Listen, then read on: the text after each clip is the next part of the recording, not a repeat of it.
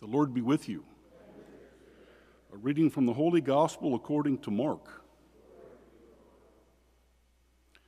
When Jesus returned to Capernaum after some days, it became known that he was at home.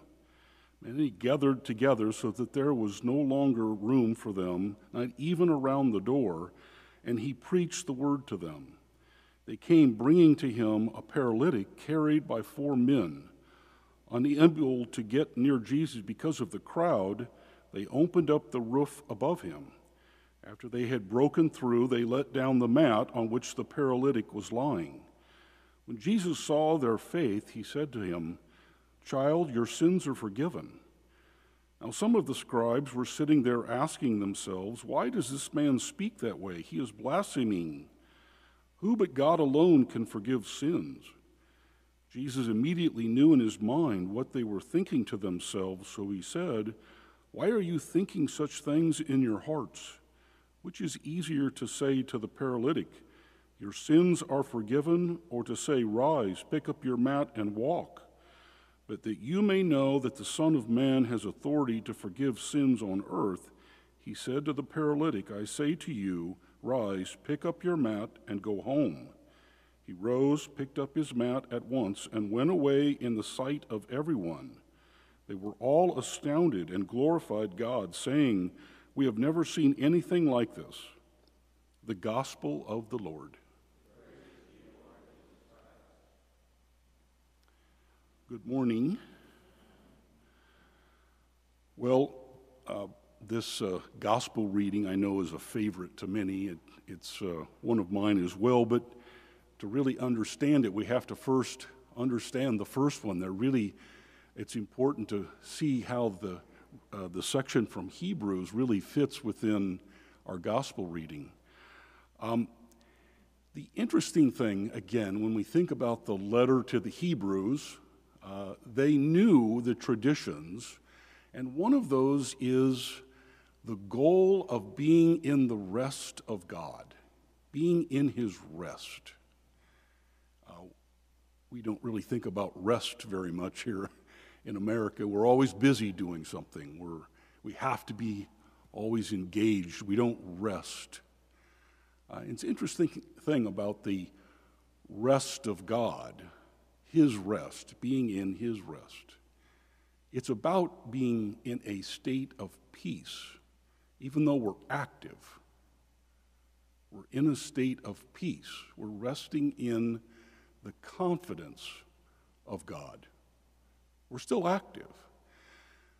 Now, the people of Israel, the, you know, they knew the Hebrew and Jewish traditions. Uh, Abraham knew about the peace of God. It was in Canaan. Uh, Moses talked about it. It was the promised land. Joshua talked about it because he entered, he took the people into the promised land. What's the first thing they had to do in the promised land? They had to fight a battle, the battle at Jericho. So, being in the peace of God, the rest of God, is you have to fight a battle. But the battle was fought in complete trust of God. You had to march around the fort of uh, the city of Jericho and trust that God would bring down those walls. So you had to surrender.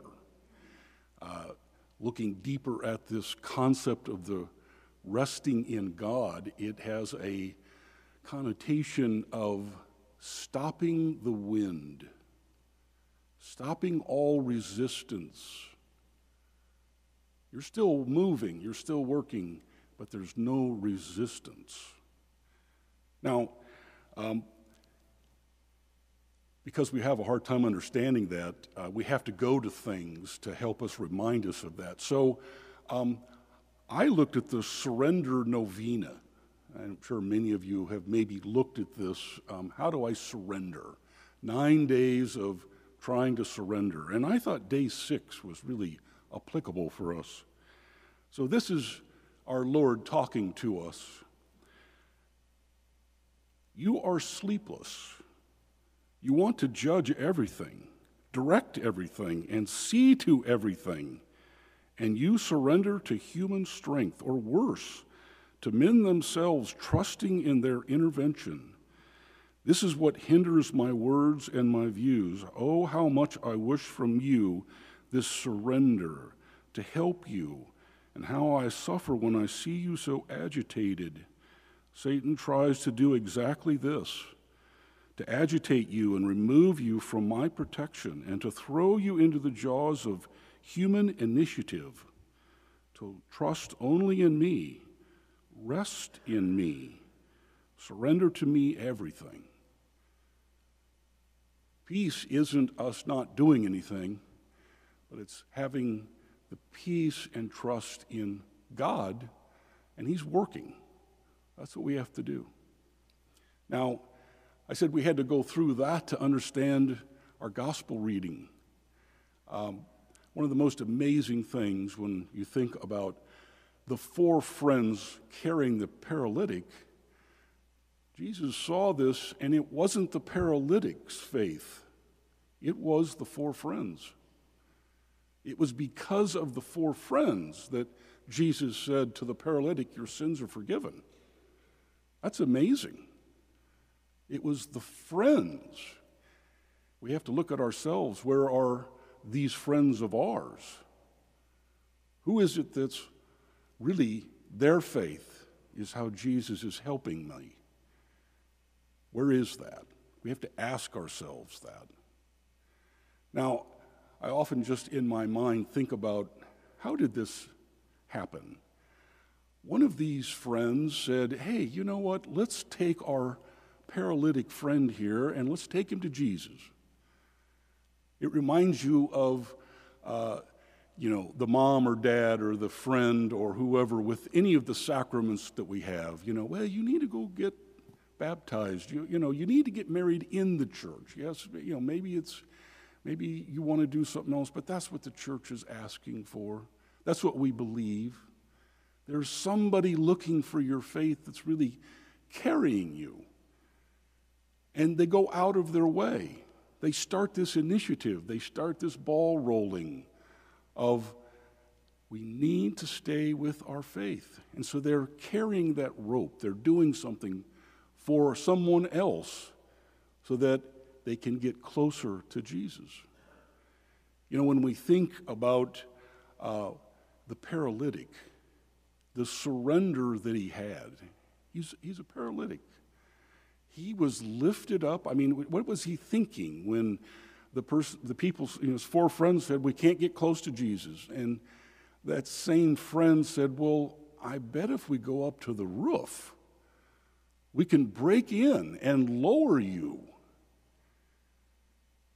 How many times do we have that kind of surrender and trust in the Lord through these four friends that? Wow, that's a good idea. What surrender? What trust? And then to be up there and your friends are tearing into this roof and they're going to lower you in down from the roof into the floor where Jesus is. What, what a wonderful way to surrender and think about that happening. Who's doing that for us? Who are those four friends? Who are those four friends that continually are praying for us? You know, just as a public display, I was really amazed at uh, that announcer from ESPN when um, the Buffalo Bill, Bills player went down and he was on ESPN and he said, I believe in prayer. I want to pray right now. Think about that the surrender and trust right then, putting everything in God's hands.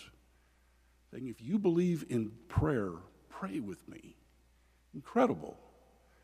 That's what we need more of.